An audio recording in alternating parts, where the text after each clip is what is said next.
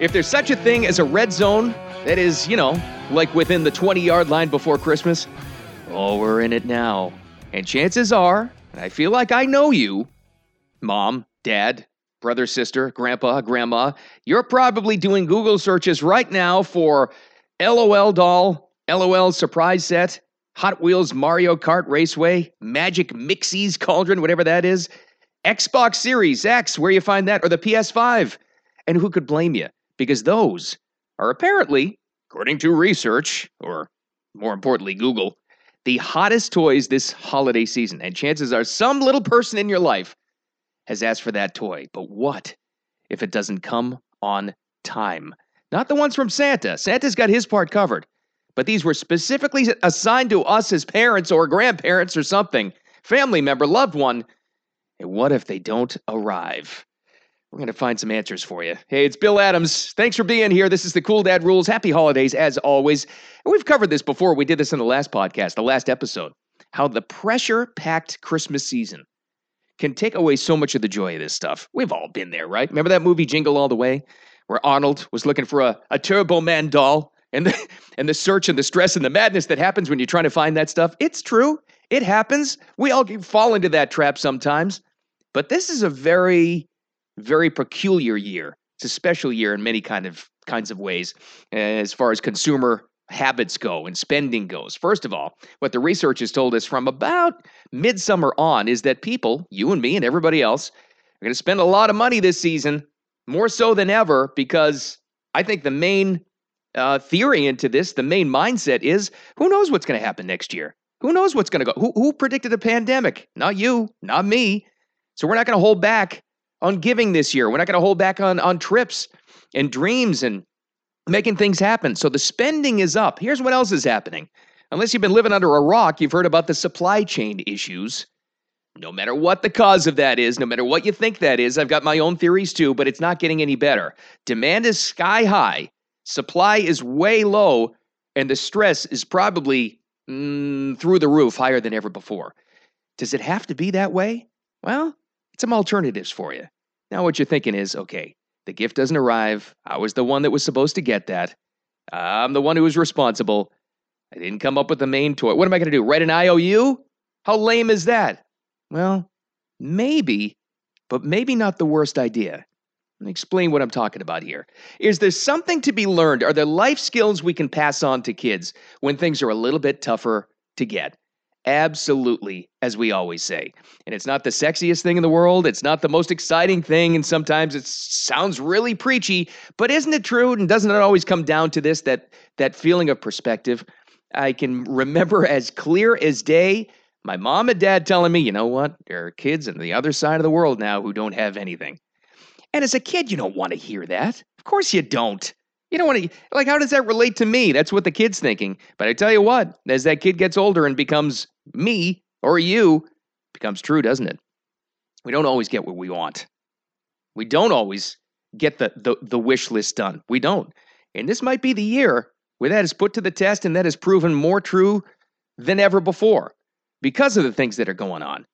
So, how do we deal with it as parents? Well, first of all, yeah, absolutely. You could give them the old IOU, right? Eh, maybe this isn't right here, right now, but it's coming. But found some research. I really like her information. I might have her on the podcast someday soon. Her name is Dr. Judy Ho, and she had a great idea about this.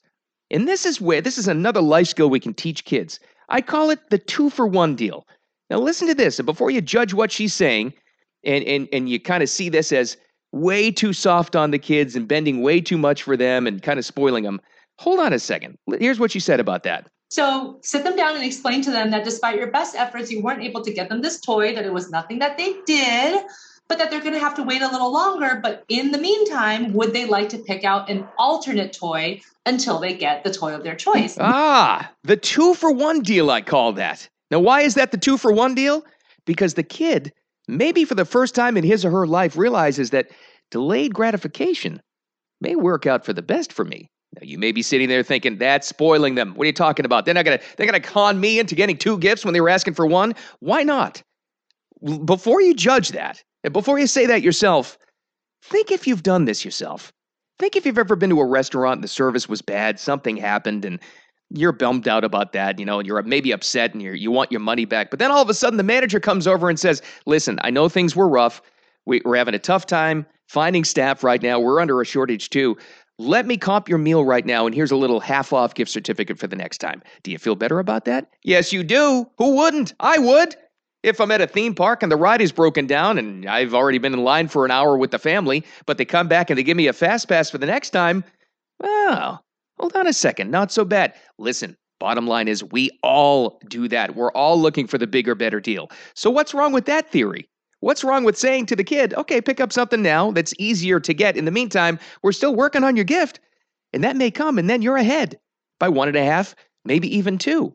Before you poo poo that as spoiling the kid, I think it's a great life skill to teach them because they can benefit down the road as a consumer. Uh huh. Here's another thing that, uh, again, this is coming from Dr. Judy Ho. I love her life advice. I kind of stole this from her. Don't promise specific brands for things, especially this year say you could do the best you possibly can, the kid's still going to be happy with it. It's still Christmas, it's still an awesome thing. Don't promise specific things that you know you can't deliver on until you have them in hand. Here's another one to teach. Here's another life skill on this and why this supply shortage Christmas, if we're calling it that, is maybe not such a bad thing when it comes to parenting. What a great way to teach about what's going on in the world. Again, I get it. I get it's maybe not what you want to sit down and talk to the family about. It's not the most exciting thing in the world, but it's a great opportunity to explain why these things are happening. Why is there a shortage? Why is shipping delayed?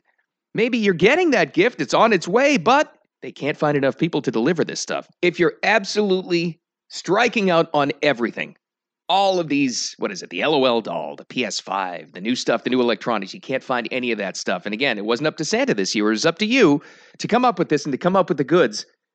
Here's another great idea that according to consumer research says is bigger than ever this year. And I never even thought about this, but it's a great idea. And I think this is another one that you're going to hear at first and go, eh, I don't know. Not my family, not my kids. Hold on a second. Just hold on a second before you judge that. Experiential gifts. What does that mean? Okay, here's the scenario Grandpa comes over and says, I couldn't get this specific LOL doll for his granddaughter, right? He says, I'm still going to work on it. We're still going to work on that down the road. But in the meantime, this is what I got you. This is a special play date in the park. This is a special ice skating session with you and me. Here's a special ski lesson with you and me. Or we're going to the batting cages. We don't do that enough where they're alternative experience gifts.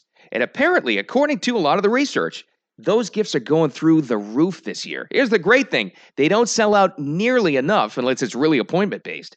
And can't you see it already? Don't you know the benefit to this? You can see it clear as day. It's special time that they'll get to spend with you, and it's not a material gift. It's something that you can do with them that'll last forever, long after that toy or long after that electronic game, whatever it is, is broken and long gone and forgotten in the in the in the box of lost Christmas toys later on. They'll always remember that special time with mom or dad or brother or sister or grandma or grandpa. And those gifts are a great idea. And they're all over the place, by the way. You can do a Google search for experiential gifts in your area, things you can do. Great way to be able to find things that you never even knew existed in your particular area. And from mom and dad's perspective, we talked about this a little bit before. Isn't it all about expectations?